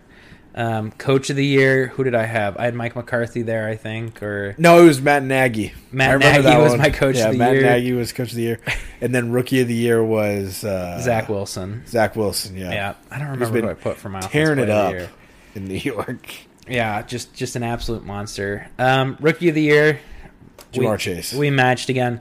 This is this race is over. Yeah. Like this, it's done. Like Ja'Marr Chase is gonna be a thousand yard receiver this year. I don't think anyone's got a shot. It it would knock on wood. Pray it doesn't happen. It would take an injury for him not to win it at this point. or Mac Jones to quite literally just start all of a sudden being a three touchdown a game. Like I was like, he's gonna have to score because Yes. he's played great. It's just he hasn't found the end zone. As he's much. he's not a stat monster, and that's gonna hurt him ultimately. In that, when it comes to awards, yes, but when it comes to winning with the Patriots, that No. never hurts you at all. but yeah, I I would say Ja'Marr's got that locked up. Yeah, So that was fun. We'll probably try to do uh, one more three quarters, season three quarter of the season awards. So uh, it's always fun to kind of see, and we'll at the end of the year we'll kind of compare and then kind of go from there. Yeah, well, we've got a Tim's been archiving all the scripts, so we'll look back and see what each award was at each quarter of the season, and then we'll see how how it all looks sitting side by side at the end of the year. Um, for our quick ad read here before we get into our hot and cold takes, um, I didn't have it pulled up. Uh, Houston-based Nice. company, Houston-based company Exotic Pop is known worldwide as the unique beverage boutique, offering rare and hard-to-find flavors of beverages and snacks that are sourced from all over the globe. Exotic Pop promotes creativity and individuality and a distinctly positive movement for pop culture as it draws legendary entertainers as well as soda connoisseurs together for a greater purpose. From hits like the Wu Tang Pineapple Soda to rare snacks like Dunkaroo cereal, Exotic Pop is your one stop shop for all the goods. Into our hot and cold, our hot takes and our cold takes this week. Do you want to start or do you want me to? Uh, I can start. Okay. I, I like mine. Bring it Um, on. I don't know why I wrote the AFC is wide open. I definitely meant to write the AFC North is wide open. Um, I think there's a couple reasons behind that. One, the Steelers are trending the right direction. The Browns have kind of flipped things around. All right, and we're back one more time here. So, Browns have flipped things around. Pittsburgh's trending the right direction. Cincy's kind of trending down. Baltimore's trending up right now But a shaky up at best. a shaky up. So everyone's kind of all over the place. It's it's a wild division to watch. It's if you had said at the beginning of the year this would be the best division in football, I wouldn't have believed you. I would have said the AFC West would have been or Yeah. NFC West. Sorry. And I, I think the AFC North probably would have been second or third, but again, I think the NFC West was 100% the, the winner of that category through the preseason. We said it earlier that Cincy last two weeks ago was first in the division. Now they're last. That shows you how close it is. Um, I think the West is also wide open. The AFC West. The AFC West is also wide open. Five and three, five and three, five and four, five and four. Um, you said it in like one of the original takes of this one that Yeah. we've we've had to restart like We've had some, times yeah, we've had some mic issues again. I think we finally figured it out. I yeah, we're, both, here. lighting up for once, which is nice. But this is the first time in NFL history that all four teams have five wins through That- week nine. Yeah, that one division has had four five win teams through week nine. That's which- crazy. Which is crazy because what the NFL's been around for quite a few years now. Over a hundred years now. Yeah, but still, I mean, it is a crazy coincidence to have all teams sitting completely dead even right Do now. you ever see the guy that fills out the the score scoreboard or whatever?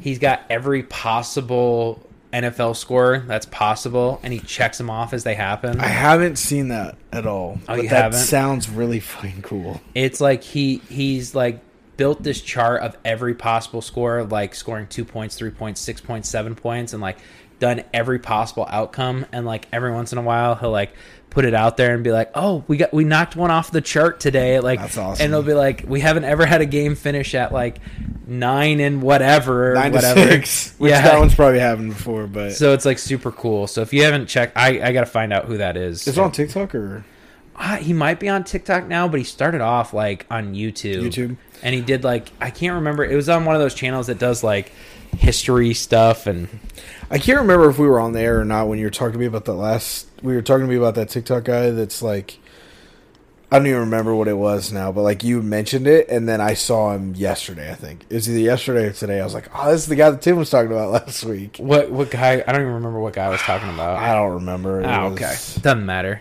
I love I'll think of it right after the mic. TikTok NFL is my favorite. Um, hundred percent. for my hot take, um, Jordan Love didn't really play that bad in my mind. He didn't go out and lose the Packers this game, which is important, right? Like, if he had gone out and thrown three interceptions, I'd be a lot more scared if I was a Packers fan. But the fact that he went and played okay makes me feel makes me feel pretty good about it, honestly. Yeah, and as as a Packers fan, I know a lot of them were impatient. They're like, "This guy's not Brett Favre and Rodgers." I'm upset. He's a bust. The thing is, is put yourself in the shoes of this kid when you drafted him. This kid was possibly Aaron Rodgers' successor, so 24th overall pick in the draft. Big arm, kind of a project guy, but a guy that could really have a ton of upside in this league. Right. Now you sit for 18 months. You don't start a single game, which is a solid possibility. You play behind Aaron Rodgers, that might happen. You don't play for 18 months. Your first game, you have six days' notice. You're going to Kansas City to play in one of the loudest stadiums in the NFL against a former league MVP, a former Super Bowl champ, and a Super Bowl MVP in Patrick Mahomes. Right. And you know that you're the quarterback on the other sideline. This kid could have went out there and played every bit of superhero ball he wanted, and he could have thrown three touchdowns, and he probably would have thrown four picks to boot. So for this kid to keep his ego in check and be like, "This is the game plan. I'm going to run this game plan, and I'm going to do everything I can to win the game for us within Matt LaFleur's game plan that he has outlined for me." That's a huge win, in my opinion, as a Packers fan. I think I think there's a lot of a lot of hate going. Like we have gotten to a point in the NFL where it's like seen a quarterback play one game, we know how good he is. Or you're like, "Oh, Trevor Lawrence threw three picks, bust. Zach Bust. Wilson should have went one." Right? Yeah. It's like it's just so quick to jump to conclusions. This is the first game this dude's ever played in the NFL. Like mm-hmm. we've got to give him a shot to like figure out if he's good or not. I I wasn't really that upset with the way he played, but that maybe I'm crazy for that. I mean, From a play caller standpoint, I would have. I.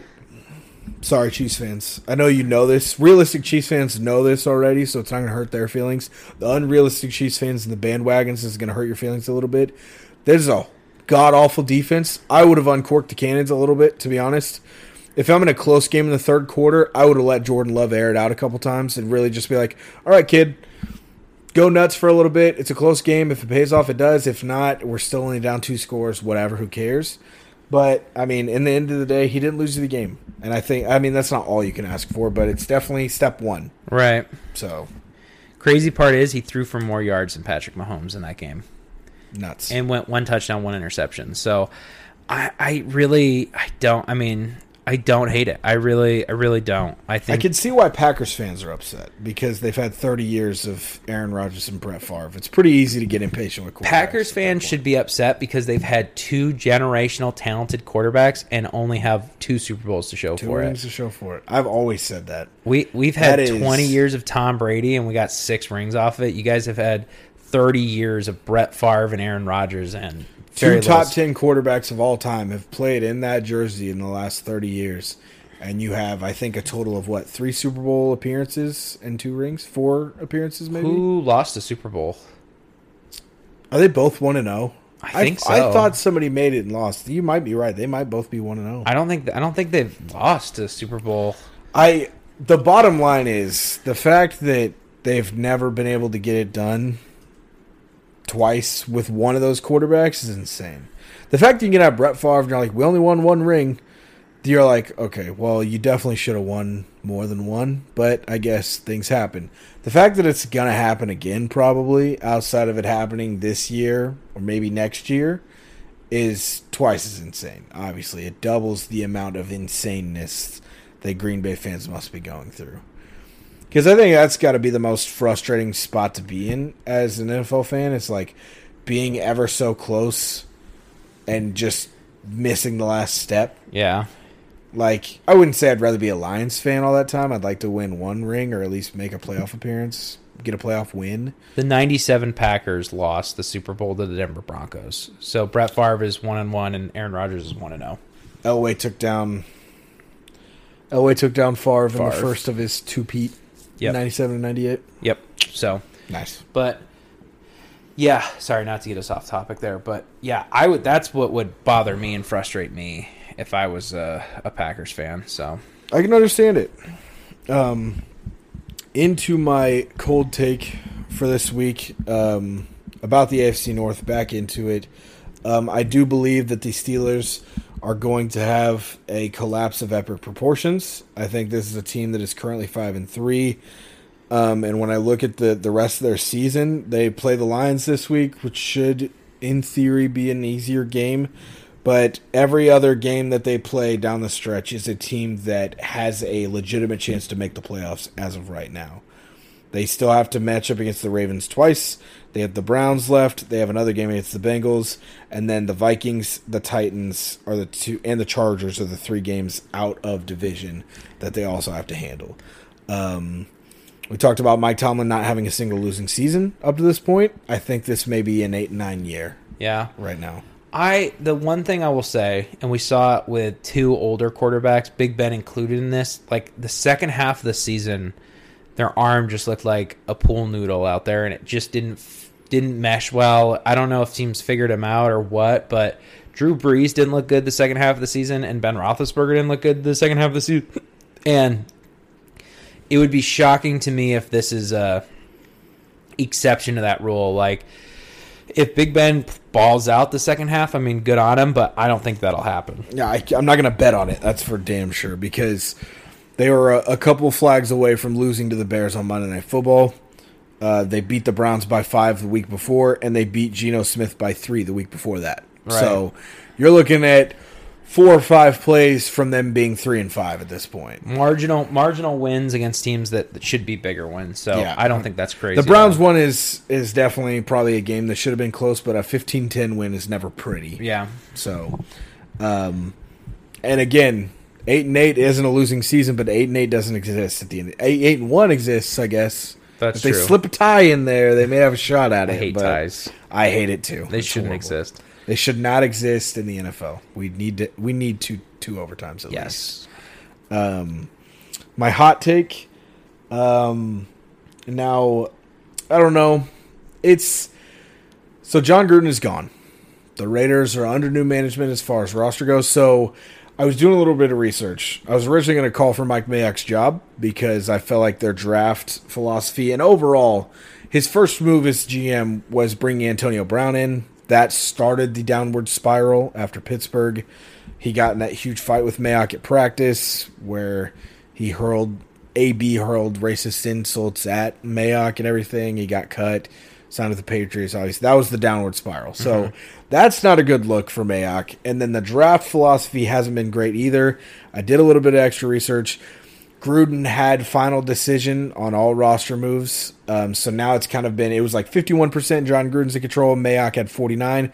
It's flipped. Mayock has the 51 kind of now, which could potentially for a guy that was a draft analyst at one point and is usually pretty knowledgeable come draft time in the offseason could really flip a lot of these things around for them. It would be wild if they just hit on their first round pick this year for like the first time in a long time. Yeah, because when you look at their draft history, they've had five first round picks in the last three years. Yep. um, or six first round picks in the last three years, actually. Um, 2019 was his first year as the GM. He was just hired December 31st, 2018. 2019 draft, they had three first round picks. They take Clinton Ferrell at four. Obvious reach, hasn't panned out well. Yep. Guys behind him have panned out well, which is just, you know, kind of the salt in the wound. Josh Jacobs, solid pick. You picked a Pro Bowl, but it is a first round running back. That's Right. kind of the asterisk there. And Jonathan Abram hasn't looked terrible, but hasn't been great either. hasn't been great. It is a a- lot. it's a late first rounder, so Yeah, yeah. Um, kind of more of a scheme fit. The thing is, is that their late round picks have been solid. I will have to give Mike Mayock credit for that. So I'm kind of thinking that Gruden was like, I control the first, I control the first two days. Mayock can take day three because they've nailed Maxx Crosby in the fourth round, who's been a, a defensive player of the year candidate, honestly, through nine games. Gruden feels like a kid like that's really excited about the first two picks, right? Like he's like, man, I love this Cleveland Ferrell kid, and I love some random kid in the second round. I love that kid from Alabama. And then he's like, "Oh man, you wanted me to watch how much film on these fucking random kids Yeah. from and he's just like, "Nah, you guys decide." Yeah, from he's like, I'm out." not dealing with these practice squad guys. So Maxx Crosby in the fourth, Foster Moreau's their second tight end behind Darren Waller. They got him in the fourth, and Hunter Renfrow in the fifth. That's all 2019. So those are solid picks. three solid guys on day three. You look at 2020, Henry Ruggs and Damon Arnette. Obviously, both been cut from the team in the last two weeks. We have di- differing opinions on the Ruggs pick. Yeah. You don't like it at all. I, I didn't like the Ruggs pick when it happened because I felt like he was the third or fourth best receiver. I definitely think he was third behind Lamb and Jefferson. I Mm-hmm. think Jeudy was a debate to be had. You d- be honest. I You- love Jerry Jeudy. yeah, there we go. And now in the Raiders set, I would like Jerry Jeudy more. Now, if this was That's Kansas true. City, yes, give me Henry Ruggs. Yeah. I want the speedster. If I have a quarterback that can get him the ball, I want the speedster. But Derek Carr's not the most powerful arm. I think outside of what obviously what has happened to Ruggs, I think up until that point, I don't think. I mean, you obviously Justin Jefferson's a better wide receiver. Mm-hmm. CeeDee Lamb's a better wide. Like that's not even an argument. I think Jerry Jeudy and him, it gets a little gray. But yeah, it wasn't the right. It's pick it's the way. thing is is like Hollywood Brown has grown. Hollywood Brown's putting together a Pro Bowl season right now. We hadn't seen the growth at all from Ruggs. right? So those two picks, obviously both being cut, um, didn't didn't help at all. Bryan Edwards landing in the third that year, solid pickup, and John Simpson starts on their offensive line currently as well in the fourth round. So. 2021, obviously a lot to be seen. Alex Leatherwood starts on the O line. Tre'von Moehrig, I believe, starts in. The, actually, I believe he's a backup behind Jonathan Abram and Karl Joseph currently. So uh, in the second round, but Nate Hobbs, fifth round corner, is currently their starter next to Casey Hayward. And that's a GM that you want to keep around because, like, that's how you really build a team with the random, the, third round the starters. steals. Yeah, you, you do need to hit on a first round pick every once in a while. you do. Yeah, So uh, drafting the three Alabama kids, I think this year would have looked a lot worse for them if Al- if Tre'von Moehrig didn't fall to them Mm-hmm. because I think safety was kind of a big need, and I had them addressing O line in the second round. They just flipped it. Somehow Moehrig slid to the second, and they took a second round graded O lineman in the first round. yeah. And I mean, Maxx Crosby has been huge, right? Yeah, Like, that landing Crosby in the fourth makes up for two of those first round picks. Honestly. Yeah, having an, an elite pass rusher, and I, I say elite loosely, like we've seen him do it for. It's been season. nine games. Yeah. but He's looked really, really good. really, really, I believe he was he was leading the league in pressures at one point. you can you can drastically flip how your defense looks by adding a guy like a Maxx Crosby. Yeah, for sure. and it's it's just when I, it's the potential of what they could have had. right. When, when you look at which is obviously you're always going to look at that in Right. retrospect. Hindsight is always twenty twenty. They could have had when you look at they had Clinton Ferrell, Henry Ruggs. I, I the thing I will say that I get what you're saying. It's easy to look back and be like, "Oh, why didn't you take this guy?" At the time, though, everyone said Cleveland Ferrell was a reach. Everyone thought at the time that like it was. I don't think just CeeDee Lamb was in the conversation. It was mainly CeeDee Lamb and Jerry Jeudy, and they took they took Ruggs out of it, right? Like It was a reach, but it wasn't like a huge. It was more of a reach because of the talent at the position that was still there. that was still there. So like those two picks, I don't think it's unfair to look at and be like, everyone said they were reaches. It looking back on it, it was clearly both of them were both reaches, right? Mm-hmm. Like you left. I mean, again, leave Justin Jefferson out. You left CeeDee Lamb on the board, and who who everyone at the time thought he was wide receiver number one. It was either him or Jeudy that everyone was arguing about. You didn't Mm-hmm. take either one of them. You reach for a guy who didn't pan out.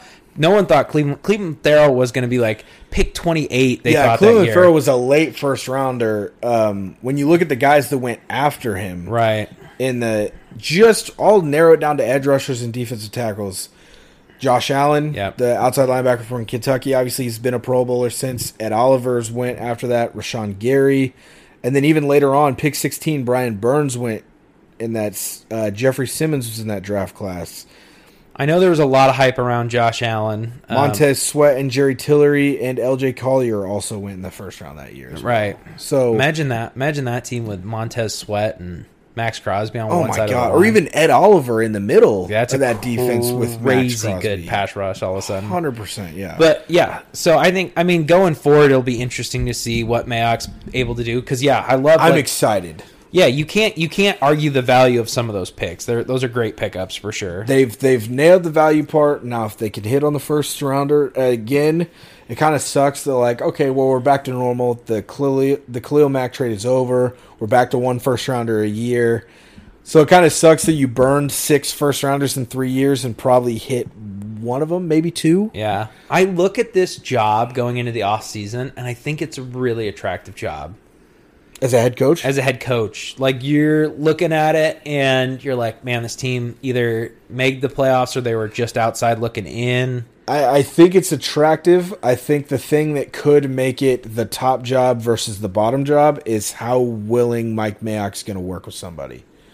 And I, Because and I think he's has very little leverage in in this situation. I think he would be willing. I don't think he's going to be a guy that's like, no, I'm in control. But sometimes when you are the 49% and you get bullied around for three years, you're like, I'm in charge now. Right. It can make a guy hard to work with. Okay, that's once in a while. fair. So it's a possibility, but I don't think it'll happen. we so- have spent entirely way too much time talking about all this stuff. We are going to have to fly through the remaining stuff we have to talk about. I'll kill it. We are at an hour 25. So We'll we run have it. 10 minutes. I'm going to run the table on Pump the Brakes. We're going to be fine. I really hope that you're able to do this. Rapid fire. Um, okay. Pump the brakes. First headline I got for you the Chiefs will sneak into the playoffs. absolutely nothing has has happened to where I feel like I should believe this, but I'm going to because at the end of the day, Patrick Mahomes is Patrick Mahomes, and maybe at the end of the year I'll have to start betting against him a little bit. But as of right now, through nine games, I'm not going to flip on him yet. I think when it comes down to it, the Chiefs will win a close game over some of these other teams They're going to to push the playoffs. The reason that I wrote this is one, we know what they've been in the past. Two, they've looked horrible and they still have a shot. Yeah, So, I mean, The fact that they've been as as horrifically bad as they are, and they're currently first or second, maybe even third. third, I think they're third in that division. Third at five and four. You know, we're looking at the Chargers lose this week, and the Raiders lose this week, and they're at first, just like that. third. So Um, I kind of agree with you. I think they have a shot. It's it's wild, and it just takes. I don't know if if all of a sudden you know he takes the checkdowns for an entire week and just blows everybody up. I think they could be right back in this. Um, my next one that I got for you: Cooper Kupp should be getting looks for MVP. I almost threw him in as my MVP just because like I was like that's a really good point, but I didn't want to do what I've done the last two weeks and spoil your pump the brakes earlier Steal on. my own headlines. So I agree with this. Um, as ridiculous as it may seem. Now again, never will it happen. I don't think he's gonna get any looks for it. A receiver has never won the MVP trophy ever in the NFL. It's never happened. Jerry Rice didn't even win it. But this is a guy that's touching Jerry Rice's records. He officially broke Jerry Rice's record of most yards through nine games in a season. Let's let's say he doubles his stats. He would end with 140 catches, 2,000 yards, 20 touchdowns. it is going to take him breaking single season records, one if not two of Jerry Rice's records, for him to be put in the conversation. Because everyone's going to look at him and be like, "But Stafford threw for fifty five hundred yards and fifty six right, touchdowns." that's the problem. So yeah. that's always the issue. He's got offensive player of the year locked up, hundred percent. he's not getting enough love, is what I feel. I hundred percent agree. the season he's having is crazy. Anytime that your name touches Jerry Rice's in a record book, whether it's tied or like you fell short or you just broke it, you need to be in that MVP conversation. yeah. All right, next one I've got is the Bills will lose lose the AFC East. This is really tough because while the Bills are trending down fast, the Patriots are trending up fast. Um, so I do like this one a lot. I'm not going to jump ship on them yet. I Yeah. do think if this is week 12, 13, I definitely might, but I think week 9, definitely enough time to right the ship. I feel bad for the Jets who play the Bills this week. I'm feeling I I don't know big who's blowout. gonna I don't know who's gonna start. Whether it's gonna be Mike White or Zach Wilson, but God, I feel so bad for either one of them that goes out there because I I'm thinking a Bills shutout this week. I it's going to be entertaining. I think the Patriots and Bills games have to be on your radar now because 110. percent it did it was important for the Patriots to make the play. It might matter for the division now. It might be tiebreaker games in there. Yeah, 100. percent Next one I got for you, and I'm kind of proud of this one. Backup QB is more valuable than a middle of the road running back. You're saying my backup quarterback is more important than me having a middle of the road starting running back? Yes, starting running back, but mm, like a middle of the road starting running back. Mm. Give me an example of a middle of the road starting running Okay, back. yeah, sorry, I was trying to get that pulled up here. Give me Like a like a Philip Lindsay. So uh, no, I would say I mean Philip Lindsay, not this season. That's a bad example, but I think in Yeah. general, I don't think that's a bad comp. Let me let me pull up like who's in the twenties for rushing right now. I want to try to guess. So James Conner, Leonard Fournette, Chase Edmond, Tony Pollard, Chuba Hubbard, who I wouldn't even really. Uh, David Montgomery's been hurt. These are all these are these are good. Ex- James Conner's a perfect. Antonio Perfect Gibson's had a disappointing year. Super. I'm so mad I burned a first round pick on him in a fantasy draft. Um, Melvin Gordon. Um, I think Melvin Gordon, James Conner are good examples of this. Um, Austin Ekeler this year, who's also been God, somewhat disappointing. so mad about that one too. Um, let's we're gonna go with those guys. Would you rather have a really good backup quarterback over those guys? I think. I mean, obviously, I'd rather have a better than a middle of the road starting running back, Mhm. but I think I would rather have. I'm going to pump the brakes on this one Wow. because yeah, I don't know. I just So you're saying right now, you I like running the ball a lot though. you would take let's take the best guy out of that, which who I think would be James Conner. He's 19th in rushing this year. You're saying the game that Colt McCoy just had, that Mike White just had, that I'm trying to think. Trevor Siemian came in. Trevor. Siemian came in and had you. You're saying that those three games are more val- are less valuable than what James Conner's adding to your team the entire season. I just That's want you to say it like that out loud and then believe it. That's all. I do believe it. Okay. I, As a Ravens fan, it's easier for me because I know that if Lamar goes down, we are screwed. right. There is no backup quarterback that saves us. That's why I think it's so valuable because we, we're seeing as seasons get longer, it's going to be a battle of you know nutrition and who can hang on and be the healthiest. I think having a guy who can randomly come in and win you like three or four games, like the Patriots that one year that Tom Brady was suspended for four games, Jimmy Garoppolo came in and went three and zero, and then Jacoby Brissett snuck a game out for it. So you win all four of those games. Teddy Bridgewater for the Saints a couple years ago coming in when Went Drew Brees got 0. went five and zero, right? Like having a solid backup QB. Like I would take Teddy Bridgewater as my backup over any of those guys as my running back right now. fair enough.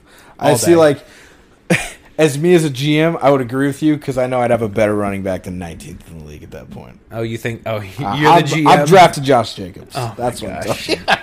I hate you. There's no shot. If any team ever hires you a GM, I'm rooting against them every week. Fair enough. Okay, the Jaguars are an underrated team. Ah, this is just one of those things where I don't want to be a prisoner of the moment after they beat the Bills this last week. Right. And I'm gonna I'm gonna agree with this, but it's not be it has basically nothing to do with the Bills. I think this was a team coming into this year that should have been a, a somewhat decent team. It rode Yeah. a lot on Trevor Lawrence and Urban Meyer, but great running back in in James Robinson. They have a couple decent receivers that were looking to kind of break out. They had a solid.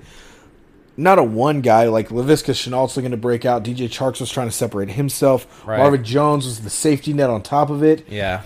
The offensive line wasn't great, but the defense, obviously having Josh Allen as star instead of Myles Jacks in the middle, like it was a team that like had some pieces. Like this is a team that went to an AFC title game within the last six years. So if you look at teams with two wins or less, you have the Jets, the Jags, the Dolphins, the Texans, the Washington football team, and the Detroit Lions. I cannot, I cannot believe that the football team is part of that list. Right, that's crazy. That's I so I would put the Jags at number two.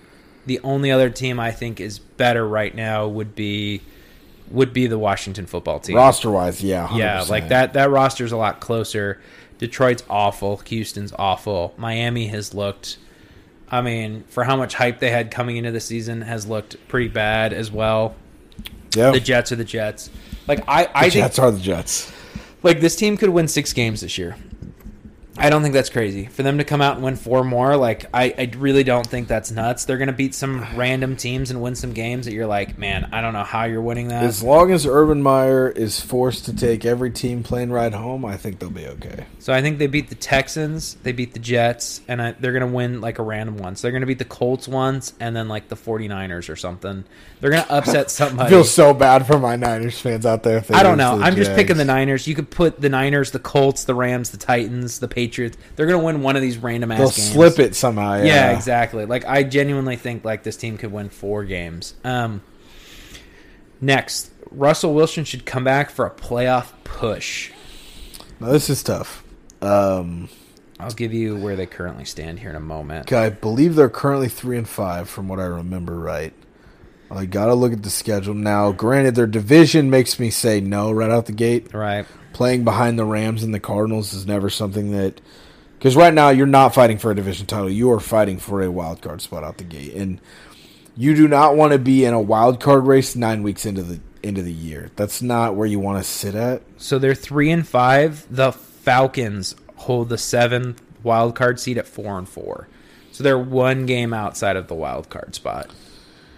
I would not. I don't know because they play the Packers and the Cardinals the next two weeks. So and the Packers might not have Aaron Rodgers the next week. You know what I mean? So, so it's I, I really have to watch the quarterback situation for the Packers this week, and then if I lose that game, I don't I don't know. it's it's so close for me. If they lose these two games, I'm like no. There's because you're right. Then you're going. You're trying to make a playoff push at three and seven. That's But you say that right. So then you have Washington. Let's say they beat them. They beat the Niners. they so beat the Texans. They beat the Texans. So now you're what are you? You're Five and seven? You're five and seven. You lose one to the Rams. You and then you win out. So let's say you beat the Bears, Lions, and you upset the Cardinals. Like nine wins or might get you in. I was like, but does nine wins get you in the? Are you saying the Falcons are going to win more than nine games? Are the Vikings gonna win nine games? Right. Like yeah. Like I, I, guess. don't think it's that crazy. I, I think I think you have to kind of go in for it. I mean, if you go OBJ, that means they are trying to go all in this yeah, year. hundred So. Yeah, that'll definitely be a big factor. I guess we'll just have to see. As Yeah. Pete Carroll said. I think it'll be it'll be interesting to see. I don't. I think they should go for it. I, I'm saying full throttle on this one. I'm curious to see how it plays out, but I I would I would probably pump the brakes as of right now, just because I think if like say they make it, say they he comes back quick and they win ten games, they Right. lock it in, they're the sixth seed. I can't see them beating the five teams above them. I'm No. looking at the two teams in their division. I'm looking at the Bucs, the Cowboys, and the Packers. I'm like, you stand zero chance to win a playoff game. You are worried about losing Russell Wilson at this point, so you're trying to do things that'll make him happy. Missing I'm the yeah, playoffs that's actually a great thing. I'm doing whatever the hell. If Russell Wilson's like, I want to go, or go for go it, for buddy. it, right. I will take a nine and eight playoff push and lose in the first round. That's fine with me. I would agree. if that is what Russell Wilson wants, that's what Russell Wilson gets. So we've got three minutes to preview our next three games, so we can get a minute a game. Um, on some of these, we've talked a ton about it, why it's important. Raiders Chiefs. This might be a tiebreaker for this division. Like this game is going to matter a lot. So if the Chiefs are legit, like want to come back, I think you got to win this game. And this is a this is a statement game for both teams. Correct. Obviously, a division game is always going to matter. A division game when you're both sitting at five and four, or five and three, is also going to matter a lot. But just for momentum's sake and for bragging rights, this is this is your probably your biggest rival in the division, and this is two teams that are trying to trend in the right direction. And I'm not to lie to you. If I was a betting man, I'm taking the Raiders in this game. Yeah, this this will be intriguing. Either way, whoever wins this game, it's to matter. Um, next game we got is Browns and Chargers. Uh, Browns, you, you say you're legit without OBJ. You got to win this. If you're the Chargers, you beat the Eagles last week, but barely. Barely. So this is another game that you know you want to come out and win, and even if you win a close one, you're pretty happy with. Both teams looking to build consistency going forward. Yep. both key teams. Then this is another game. Uh, I wouldn't say the Browns are out of the race for the AFC North. Obviously, it's wide open with every team still having five wins or more. Um, and obviously, the Chargers, well in their division. This is a huge wild card implication game Yes. because yes. if if either of these teams do not win their division. This this is this game decides who gets the six seed versus the seven, Seven seed or who gets the seven versus missing the playoffs. playoffs, right? I agree. Um, Seahawks Packers. I mean, we spent a lot of time talking about this game already. It could be the battle of the backups, which would be wildly entertaining. Geno Smith versus Jordan Love would be a great game. It could be the return of the starters as well. So it could be the game that knocks the Seahawks out of playoff contention if the Seahawks win. Uh, could be the game that if the Packers win, it maybe solidifies. Jordan, maybe Jordan Love plays better. Maybe Aaron Rodgers is back. If it's Aaron Rodgers versus Geno Smith, no one cares. This game's awful. But and if it's um, Russell Wilson versus Jordan Love, it's pretty interesting. it's It still matters. interesting because Russ is coming off an injury. It's a little bit different than Right. it's, it's a hand injury versus Full season just Russ. you know COVID versus you know with Aaron Rodgers. So Boom. We we spared thirty seconds. I'll so take it. Uh, not a lot of time, obviously, for NBA this week. The whole Markieff Morris Jokic Joker situation is huge. I think it's hilarious that um, Markieff initiated the contact. Jokic did not have the right to, to retaliate, but No. let's let's be fair. overreaction by Markieff did start it. I also think it's funny that Joker apologized after the game, and now it's just Marcus Morris and Jokic's brothers on Twitter fighting about it. So it's it's the dumbest thing in the world. I I mean, I, think it's funny that literally like 20 minutes after Joker was like, "I lost my cool. It wasn't smart. I feel bad. I he apologize." can't do that if you're going to be the face of an NBA franchise. Like you can't you can't lose your cool like that. You can't be ejected from those games. Like I mean, that's going to cost Denver games down the road if you keep doing that kind of stuff. So 100. percent So I don't want to keep talking about it. I could keep going for another 10 minutes, but Yeah. we're doing good on time. I'm not going to keep. hey, if going, we had another so. 20 minutes, we could cover all the NBA stuff we wanted. But Yeah, but a lot of football to talk about, obviously, this week. So um, that's going to do it for week nine. Be a very interesting uh, week 10 ahead of us. A couple bye weeks, obviously, and a couple big playoff implication matchups with those three games we talked about, and a lot of interesting division games to boot. So week 10 will be exciting as ever. it will be. And uh, probably upsets galore as it has been the last two weeks. So that's going to do it for episode nine of the Own Show. Follow us on Twitter, on underscore Burke, piss warm takes. Always the same username every week, never changes. Nope. So if you ever forget, just scroll back to the last 30 seconds. Tim always keeps me honest on getting those out. So that's going to do it for the Owen Show. Make sure you guys listen to BDL, listen to The Mansion, listen to One of One. New stuff coming out every week. We had a last week, all four dropped. So we got plenty of content coming, and you know we'll be out on Wednesday or Thursday every week. Yep. So we'll see you guys next week. Stay safe, stay healthy. See you then.